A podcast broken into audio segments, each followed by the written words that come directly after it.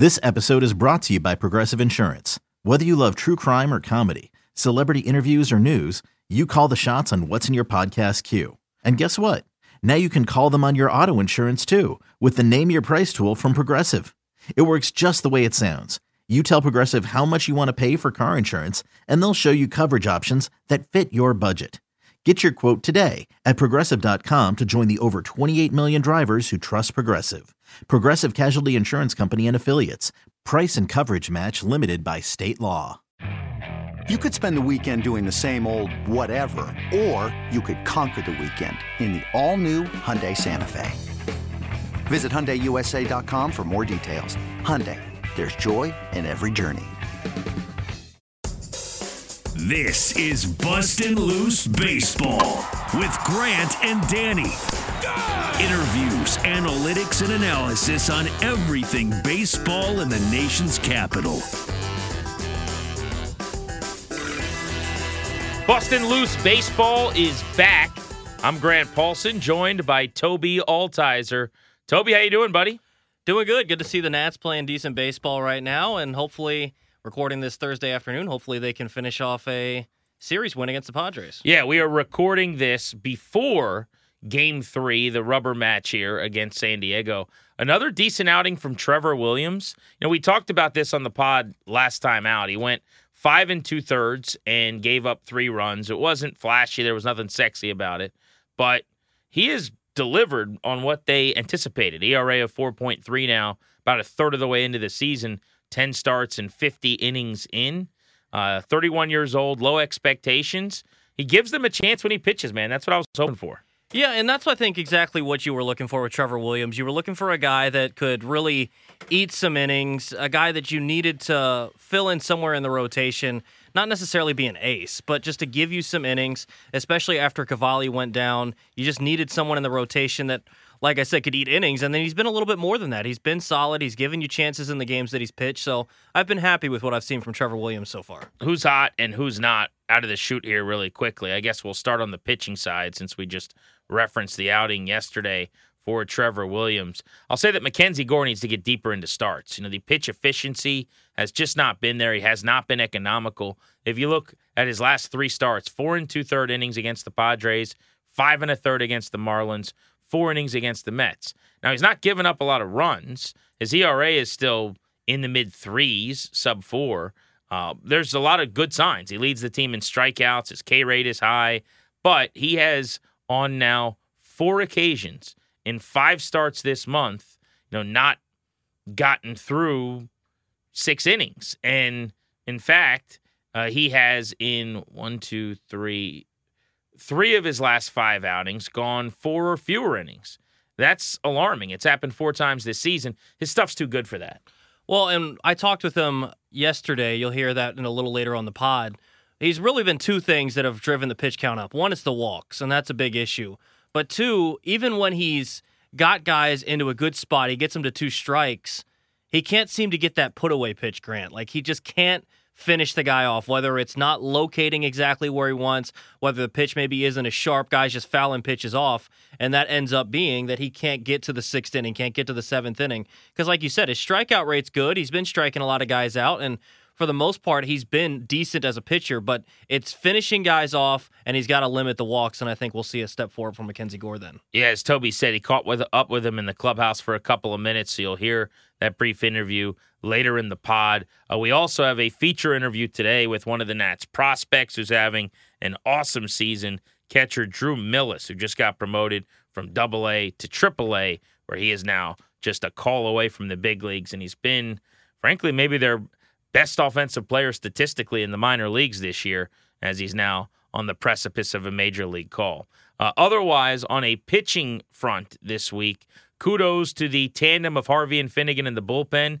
They've both pitched 3 times without giving up a run.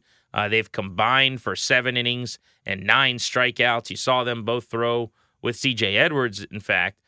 Carl Edwards Jr., part of a triumvirate that threw 3 1/3 innings to get a win against the Padres on Tuesday night. But Harvey touching 100 miles an hour, 5 innings and 3 1/3 this week. Finnegan settling back in, 4 strikeouts and 3 2/3. even though his ERA is high this year, he's actually been pretty good. And to that point, Edwards has thrown 5 straight outings in the pen now without giving up a run 3 times this week. He's had 3 innings of a couple of strikeout ball and a whip at .6. So finally, they're starting to develop maybe a third option with Harvey and Finnegan settle in as they wait for Mason Thompson to get his act together. Yeah, and the positive thing about not having a A-lister name as a closer, guys like Harvey and Finnegan aren't that yet. Maybe a guy like a Josh Hader on the other side, he's always going to pitch the ninth inning. It doesn't matter what part of the order, but he's pitching the ninth inning. He's a closer. He wants to get the save opportunities. Having guys like Harvey and Finnegan, guys that are a little more flexible, you can choose which one you like to be the A guy, which I think right now would be Hunter Harvey. He seems to be the top of the pecking order. But you can pitch him in the 7th, you can pitch him in the 8th, you can pitch him in the 9th. If 3, 4, 5 is coming up and that's the guys that you fear the most, pitch Harvey then, even if it's in the 8th inning. And I think you've seen that so far from Davey, so he's not going to name an official closer because he wants to use these guys in different roles. Lane Thomas, as we pivot over to the offensive side of the ball, has been their best player this week, 8 for 20 at the plate with a couple doubles and a couple homers. He's going to be on the podcast on Tuesday on the installment that we'll post Monday night for you. Looking forward to talking to him about what has been a banner season and an incredible May. His OPS this week, 1229, number one on the team. C.J. Abrams, who hit a home run against his former team on game 1 of the series on Monday, has a 1049 OPS this week. But other guys that have performed pretty well, Jamer Candelario, 6 for his last 20. So is Joey Meneses. That's a 300 average. Both of those guys sporting OPSs up around 800 this week. So offensively, they've done some pretty good things. Well, and with Lane Thomas, I want to point this out. He was talking about sitting on the fastball and reacting to the off-speed, and that's something that Davey had been talking with him about and something that he's been working on. So I wonder if this is a little more sustainable of a hot streak for him than what we've seen in the past. We've seen him go up and down, and when he's hot, but then when he's not, he's really not. But I wonder if this is a little more sustainable because maybe he's found something in his approach. You just think in the game on Wednesday, even he had a breaking ball. He was early on it, but he just was able to keep his hands in and keep it fair down the left field line, ends up with a base hit. Those are the sort of things that make me think that maybe this is a little more sustainable. Not being this hot all year long, but being able to keep the down stretches from extending as long as they have at times throughout his career. All right, let's get into a revisit of the Juan Soto trade with him back in town with the Padres. We saw, by the way, in game 1 of the series, what we're missing. Yeah. On base 4 times, hit a 440-foot bomb to right center like he used to do here all the time. Had a 3-hit performance where no one else, Tobe, had an exit velo over a 108. He had 2 over 113 in the game. Like, it's just a rare, unique talent.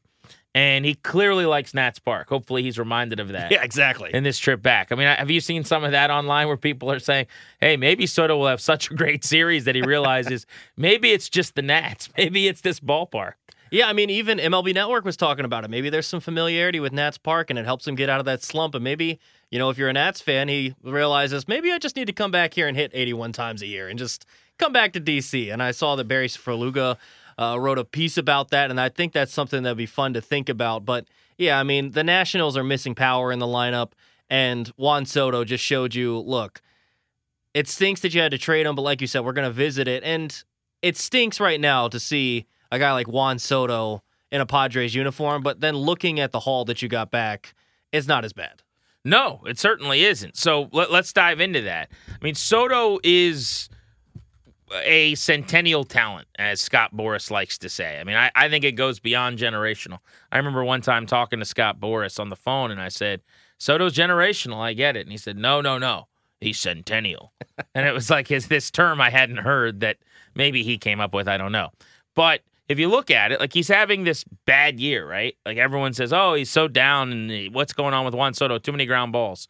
He is on pace for effectively, 30-plus home runs, with a 900 OPS. Like, yeah. That's the egregious, awful, terrible season. His OPS is higher by almost 100 points, than players on the Nationals, and some of their best offensive players. So he's 24.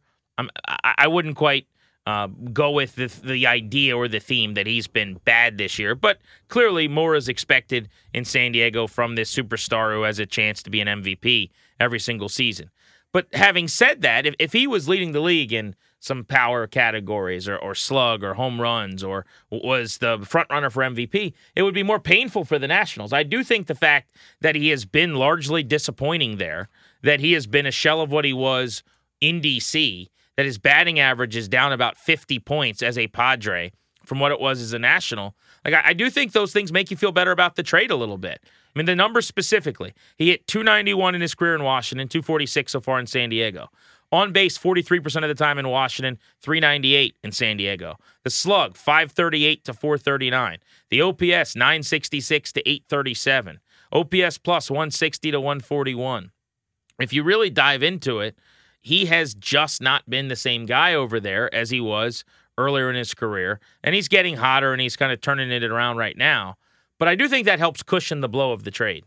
Yeah, I mean, if they had gotten an MVP bat, it'd be pretty tough right now for the Nationals to look at what they got and be excited about it. But, like you said, he's still a very good bat. He's still an all-star, but he hasn't been that MVP caliber that I think the San Diego Padres expected. The thing for Soto, which is odd, we saw it the last year he was here in D.C., and now we've seen it out in San Diego. He's struggling to hit the ball the other way. It's something that we were talking with Dave Jagler before the game the other day. Right now, he only has 4 hits to the left of center field. He's not hitting the ball the opposite way, and you think of his time in Washington in the World Series, he's taking guys up onto the train track. He's got 4 opposite field hits. Yeah. That is stunning. And it's not even all opposite field hits. I mean, literally just to the left of center. If you look at his spray chart, he's really not using his ability to all fields like he did here in D.C. Wow. So that's something that's missing. You're showing me the spray chart right now. It's staggering. He is Deadpool hitter. He is. Like, he is a shiftable. Now, luckily for him, you can't shift. Yeah. Otherwise, he'd be in big trouble. But he's a Deadpool hitter right now. Well, and the odd part is he's always been someone that I've thought, Grant, that pulls off the baseball. It seems like he's doing a little bit more over the last 2 years. And, you know, again, we're talking an elite hitter that needs to just fix something small before he turns into an MVP. But I think he's gotten a little comfortable with the walks. I think of a game, I turn on MLB Network, it's the 9th inning, 2 outs, they're down by 2 in Boston, and he takes 2 cookies right down the middle. Now, he ended up walking. It's a typical Soto at bat. But you need him to do damage on those sort of things. I think a lot of Padres fans are frustrated by that. But, you know, Soto's still an elite player. He's still one of the best hitters in the game. And to think that, what's he, 24? And he's got probably the best knowledge of the strike zone in all of Major League Baseball, better than most of the umpires, better than just about any other player, and he's just going to continue to get better. Correct. And I would just add, everything you just said is correct, but you know, we parse up, I think, as a you know, industry, like what he isn't right now. When you look at all of the lists at 24 or younger and accomplishments, it's still him and Ted Williams and Jimmy Fox, or, you know, him and Ted Williams and, you know, some first ballot Hall of Famer when they opened Cooperstown. You know, it's just a short group of the greatest ever in this guy. So I don't mean to run him down, other than to say I just do think it's a little bit easier when you see that he's hitting .250 and is kind of middle of the pack in some power categories than it would be if he had won the MVP award last year or something and been the World Series MVP for the Padres and they won the World Series, and now he's back and he's the best player in baseball again. Yeah, no doubt. Which hasn't necessarily happened. But more importantly, this is not, you know, Bustin' Loose Baseball in San Diego. The return for the Nationals, as we watch Soto back in the ballpark, obviously Gore got to pitch against San Diego. Abrams is playing every day and has hit a home run in this series. I wanted to just go through how everybody's faring. So I guess we'll get out of the way that Luke Voit was the 6th member of the deal. He played last year at first and did some DHing. He's gone. That was always kind of the plan. There was no thought that he was going to be retained. In fact, he was such a throw-in that it wasn't even supposed to be him. Yeah, it was supposed to be Hosmer. I think it was supposed to be Eric Hosmer, and he basically said, no, I'm not doing that. And then Luke Voit said, yeah, whatever, I get traded every 3 days. I'll do it. And so he just kind of half unbuttoned his jersey and showed off some chest hair and then went and played in D.C. and hit some bombs. But he's gone. So you have what was effectively a 5-player return for Juan Soto. We'll start with Mackenzie Gore. We talked about pitch efficiency, being more economical, some of the things right now that are ailing him. But the bottom line is he is the highest upside pitcher they have in the big leagues. probably the highest upside pitcher they have in the organization at this moment. That would change if they draft Paul Skeens out of LSU at number 2 overall. But while I'm not sure if he'll end up being an ace, he has legitimate number 1 credentials and upside. He looks like what I call a front-end starter. When you hear the front-end starter label, it means number 1 or number 2, right? It's a guy that's above the middle of the rotation. 63 strikeouts leading the team, high strikeout rate, a 3.8 ERA in his first full season here. Like, you would take all of that sight unseen. Oh, by the way, the stuff's remarkable. He touched 99 against San Diego the other night. I thought he was overthrowing and probably wanted it a little bit too much to show them what they don't have. But he's 97 from the left side with nasty secondary stuff. This is what a number 1 or a number 2 looks like. It's a great starting point for this return. And I think if you're a Nats fan, you've got to be very excited about him. Even based on some of the walks and the lack of efficiency, he is a building block in the rotation. Like, put it in Sharpie. We now know. If he stays healthy, he will pitch every 5 days and be an integral piece to a first division championship caliber team. I got to be honest, Grant, when I saw this trade was going to happen and I first saw who all was in the deal, I honestly would have been fine with the other guys and not including Gore. I honestly would have been fine if it were just the other guys and you didn't include Gore. Then you included Gore, and this isn't just your regular pitching prospect. This isn't like Josiah Gray, not to take down on Josiah Gray, but Josiah Gray was a top 100 prospect, but he was a good pitcher, not a great pitcher. Mackenzie Gore was the number 1 pitching prospect in all of baseball at one point. This is a guy that, like you said, has front-of-the-rotation type stuff. You saw it against San Diego at points. You've seen it throughout this season where he can just blow guys away with the fastball. I mean, just talk about the guy that he got traded for, Juan Soto. There's not many guys to get Soto to strike out in pitches that are in the other batter's box, and he did it. Now, Soto also singled off of him as well, so those are some of the ups and downs of a young pitcher, but I think you got a really good arm in Mackenzie Gore that I think could be either the ace or the number 2 of this staff going forward. C.J. Abrams looks like the everyday shortstop for the Nationals for years to come. At this point, it would be stunning if he wasn't, because even while I have my questions about his star power potential, whether he's going to turn into an annual all-star or even I think when he was drafted in the top 5, when the Padres had him flying through the system as one of the best prospects in baseball, maybe even at the moment of Washington acquiring him after he had been like a 21-year-old major leaguer at the time, or maybe even 20. I don't know when he debuted in terms of age. He's only 22 now. But I thought this guy could be a superstar. I'm not sure I still feel that. And it's not like I don't like the player. I love the player. I'm just not sure. He's a very kind of skinny frame. I don't think he's going to be like a 25-homer bat. It's hard to be a superstar hitting 18 to 20 home runs. That said, if you steal 60 bases or something like that, you could absolutely be that guy. I think he could be like a Trey Turner light, maybe. Maybe it's 20 home runs, 20 steals, and plus defense at short. And by the way, if you do that, you're a perennial all-star, and you're a championship piece. Like, that's a excellent player, and I still think that's very possible. I'm not sure that this guy, like Trey Turner at his apex, we saw it at the World Baseball Classic. I know he's not playing this way this year, but he's been a top 5 MVP type guy. I don't know that Abrams has that. I don't think he gets close to 30 home runs. What's crazy is that even though he's only got the 5 homers, about 155 ABs, his bombs are bombs. Yeah. Like, that makes you think, well, maybe he could hit a lot of home runs. He's hit 430, 440-foot homers, and second deck seems to be where he visits all the time. The Kyle Schwarber, Adam Dunn, Adam LaRoche, like, territory of Nats Park, right? Where Harper used to go, and Soto. So, like, he's got raw, for sure. He's got big-time pop. I don't know if he gets to it a ton, but I still think if you're just looking at what they got, he makes a lot of errors right now. I'm not worried about that. Exceptional range. Going to be a well above average defensive player in terms of ground covered at shortstop. Unbelievably athletic and has speed and should steal bases. And like for all of the flaws this year as a 22-year-old, he's on pace for 16 homers and 19 steals. Like, that's a good player.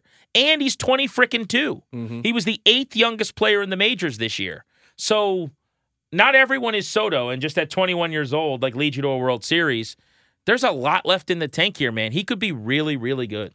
He's very toolsy, very toolsy. You think of him at shortstop. Some of the throws are a little bit off, but the balls that he gets to, man, you don't see a whole lot of shortstops getting to balls on the other side of second base like he does. He's covering a lot of field on pop flies out behind third base, and he's getting to the foul line easily on fly balls that a lot of shortstops just cannot get to. So he shows you a lot of potential, and I think it's important to remember we throw a lot of the young guys into the same basket. Josiah Gray, Keibert Ruiz, Mackenzie Gore, C.J. Abrams. I think it's also important to remember what we're seeing from Josiah Gray this year, what we're seeing from Keibert Ruiz this year, is essentially what these guys will have next year, talking about Gore and Abrams. They've had a year in the bigs. They've had their time now, and now they're established major leaguers that are taking that next step. I think if we try to put that same expectation on Mackenzie Gore and C.J. Abrams, it's a little unfair because I've laid this out before. You don't always get Harpers and Sotos that come to the majors and they're just ready to go and they can already turn into a star. Sometimes you have to get to the major league level, learn how to be a major leaguer, and then you can really let your potential show. And you're seeing that with C.J. Abrams. I think he's going to continue to get more comfortable as the season goes on. And the thing that's been most encouraging for me with C.J. is in some big spots, he's really come through. You'd like to see him better in some first and second inning ABs. You'd like to see him better throughout the game and limit some of the errors. But he hits a grand slam against the Mets when they're down by 3. That's a great point. He's come up with some game-winning RBI. So it doesn't seem like the moments are too big for him, even though he's 22. And I think he's just going to continue to grow in his time as a major leaguer and become a better player and reach that potential. Yeah, he was at the plate. They're down 3-0, middle innings against San Diego on Monday night. 2-run homer right back in the game. And I think it was 1 or 2 pitches later, Lane Thomas hits a solo shot to tie the game. When you need mealtime inspiration, it's worth shopping Kroger, where you'll find over 30,000 mouthwatering choices that excite your inner foodie. And no matter what tasty choice you make, you'll enjoy our everyday low prices, plus extra ways to save, like digital coupons worth over $600 each week. You can also save up to $1 off per gallon at the pump with fuel points. More savings and more inspiring flavors make shopping Kroger worth it every time. Kroger, fresh for everyone. Fuel restrictions apply. Those are the 2 guys in the majors. There are 3 now in the minors, one of whom is James Wood.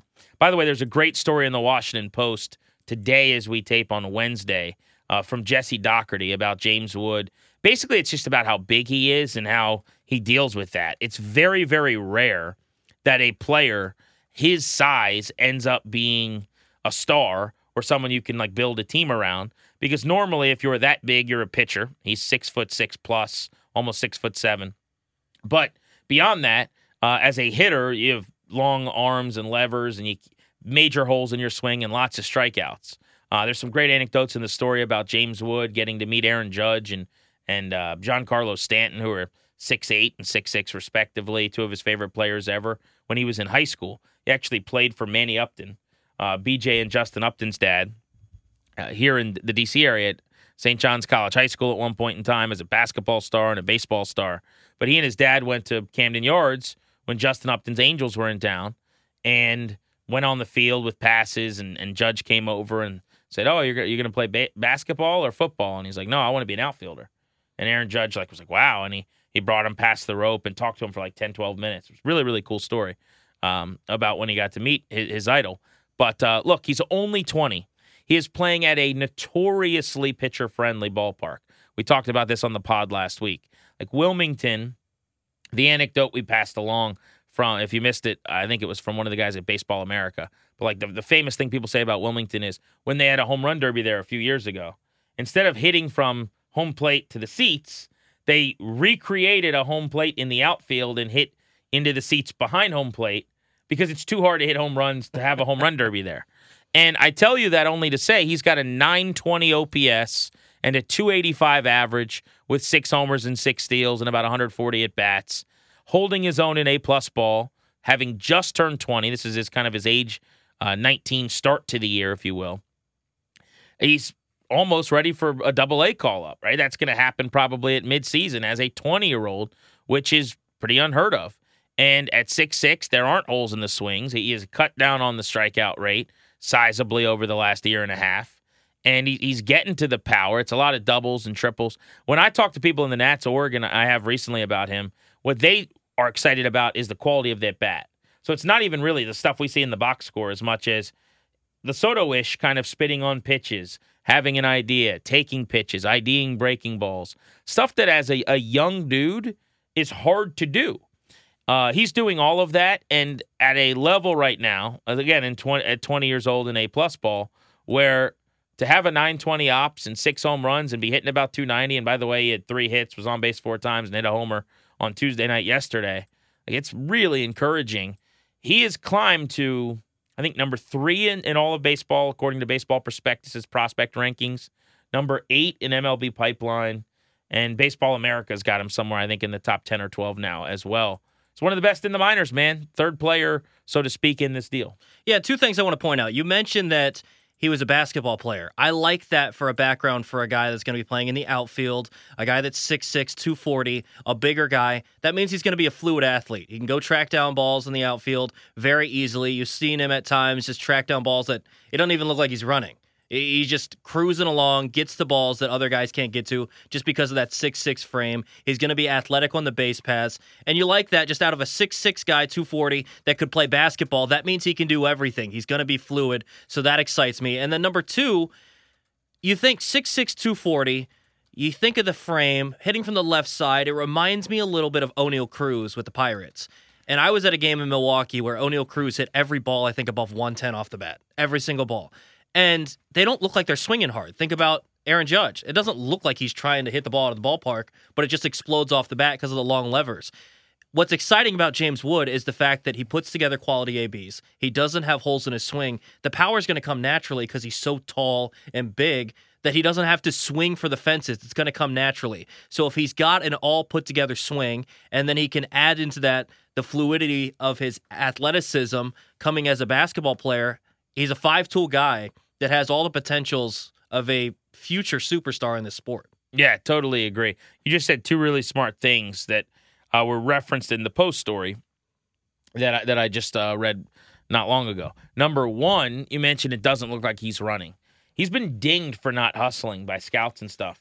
Like, literally, that was a knock on him before the draft was he doesn't hustle. And it took his agent and his coach to say, get out your stopwatches. Like, you're taking notes and dinging him based on your eyes saying he's just jogging. He's not. Like, time it. And they would time it, and they'd go, holy bleep. Like, that's fast. Yeah.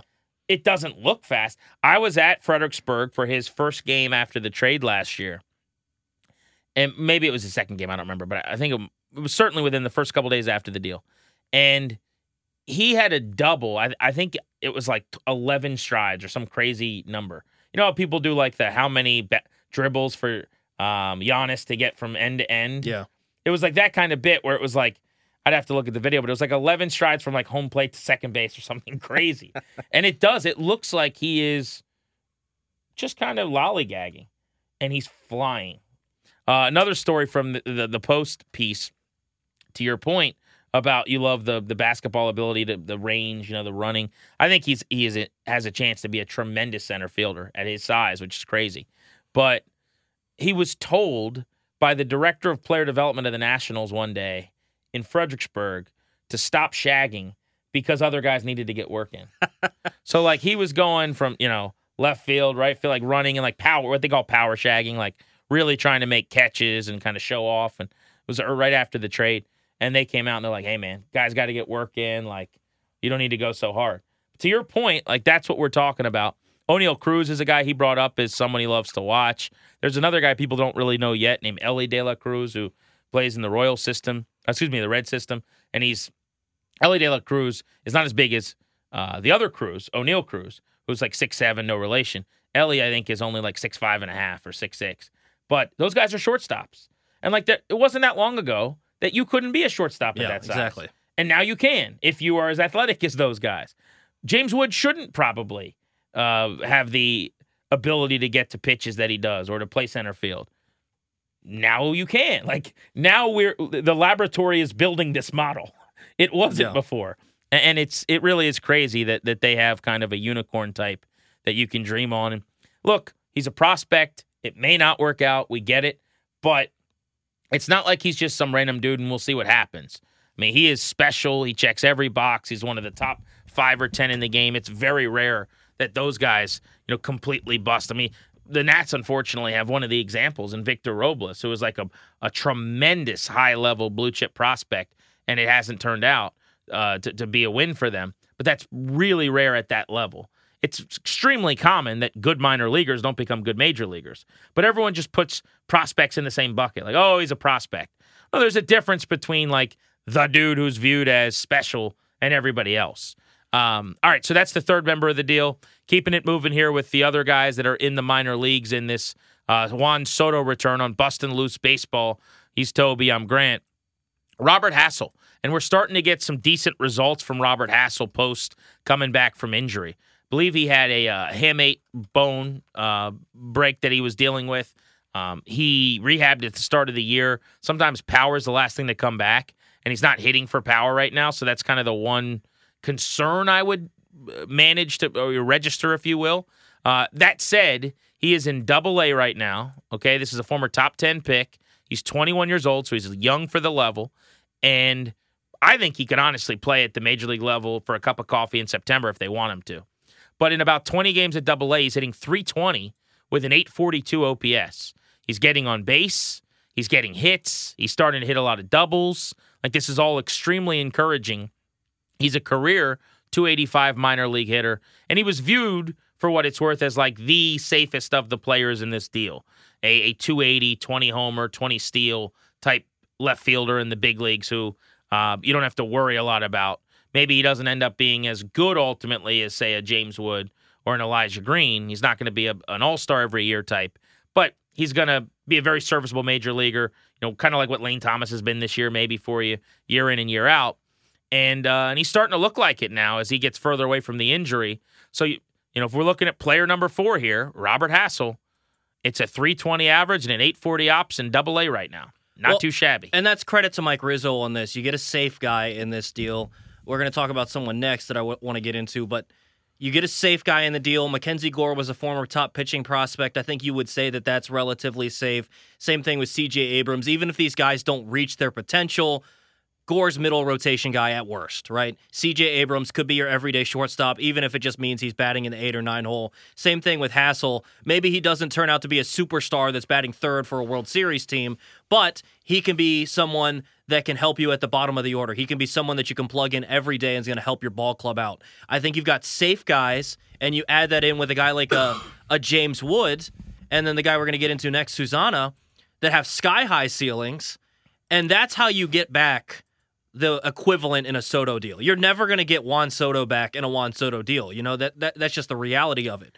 But if you get some safe guys and then you take a swing on a guy like a James Wood and a Jarlin Susana, that's the kind of way that you can win back on a Soto deal. Because if those guys hit their potential, we're going to look back, oh, we traded with Soto to get that guy? You know, that's the kind of way that you win those trades. Well, it was just somebody on Twitter actually tweeted me this, and I thought it was so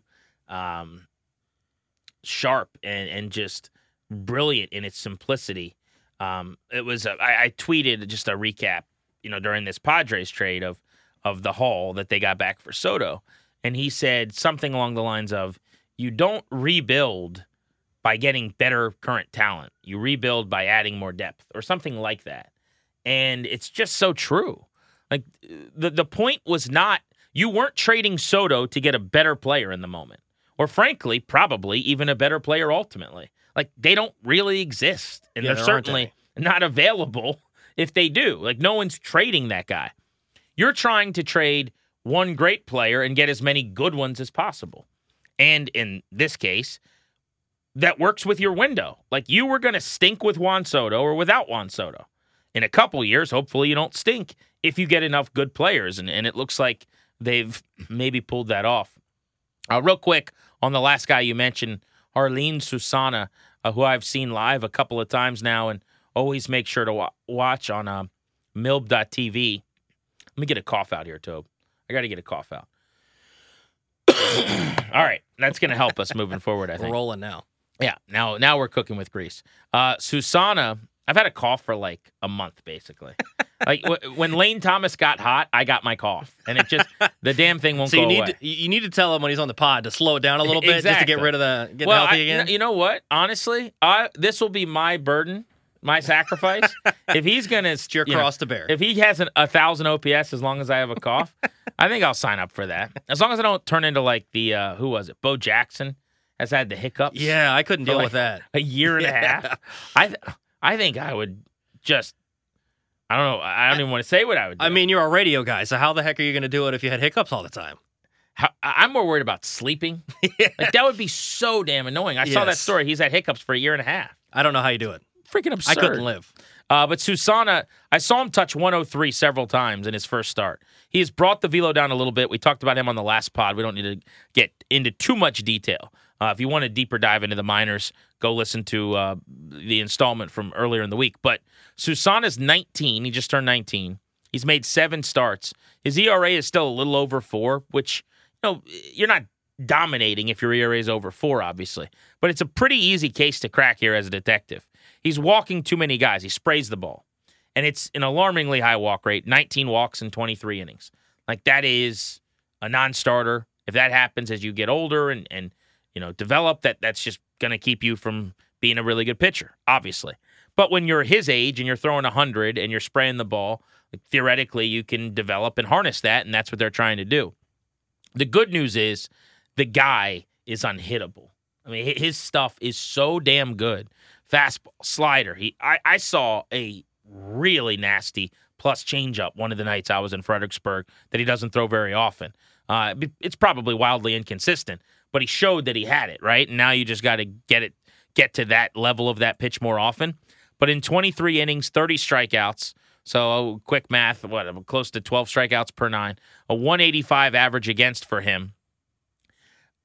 This is member 5, in air quotes here, of the deal in the order we're going in, just based on how close they are to being able to help in the majors. 11.6 per 9 strikeout rate, 185 average against an A ball. Throwing 100 miles an hour is one of the guys with the most electric stuff in your system and unequivocally a top 3 or 4 pitching prospect in your system at worst. I would say maybe top 2. Like, come on. I mean, so the return is Gore in the big leagues, maybe your best pitcher. Abrams in the big leagues, your everyday shortstop. 2 building blocks who are going to be here for years. Wood, one of the best prospects in the game. Hassel, who will be in the show playing every day at some point next year. Susana, high risk, high reward, but a potential lights out late inning arm or starter throwing 96 miles, 97, 98 miles an hour. How could people look at this now and still say that the Soto trade was a bad idea? If your issue, like I get callers all the time on the show, is Max, Trey, Soto, Rendon, Bryce, we're all here and they all left and none of them stayed, and now I've got freaking Eldamaro Vargas. I get it. That in totality is criminal. Like, that is awful. All of those guys were here. None of them still are. Horrendous. But the Soto deal itself, that was the last guy, if you're working back like I am, from the fact that he was never going to re-sign before the market, that he was going to go to free agency, then they had to trade him as soon as possible. And the haul they got back so far is a win. Like, right now, this second, would Mike Rizzo redo that trade? No way. He would take the side with all the Nationals guys, not the Soto player coming back, in my opinion. Yeah, I agree. Like I laid out before, Gore, I think, is safe. I think his ceiling is being the ace of the staff going forward, so you get excited about that. Like you mentioned with Abrams, everyday shortstop. Maybe he's just this player going forward, but even so, if he's just this player and he's your 8 or 9 hole hitter, you still have an everyday shortstop. Hassel, very safe player that's going to come up and help you in the outfield. And then you got James Wood, who has MVP-type potential. I think that's, getting a little bit far in the future, but a 5-tool guy that's 6'6", 6'7", and can hit bombs and can run all over the place, why not? Why can't he reach that kind of potential? And then with Susana, you got a guy that's 19 years old that takes a little bit off and throws 99. Like, I'll take my chances with those guys and see what happens. I think that they have the potential to make it so that Soto trade really reshapes the future of this Nationals ball club. Because frankly, if you don't do that deal, you still have Soto, but the rest of the team looks a little bit bleak. You're building around Josiah Gray, which Gray's been solid this year, but what other pitchers do you have to go with that? Cavalli, sure, but you're taking away a couple of guys that are making this rebuild for the Nationals so exciting. So I think they did a really good job of maximizing the return on that Soto deal, and you're dead on. If Rizzo had to give all those guys back right now for Juan Soto, he wouldn't do it. That is a quick breakdown for you, as Soto's back in town, of the return for him that the Nationals got.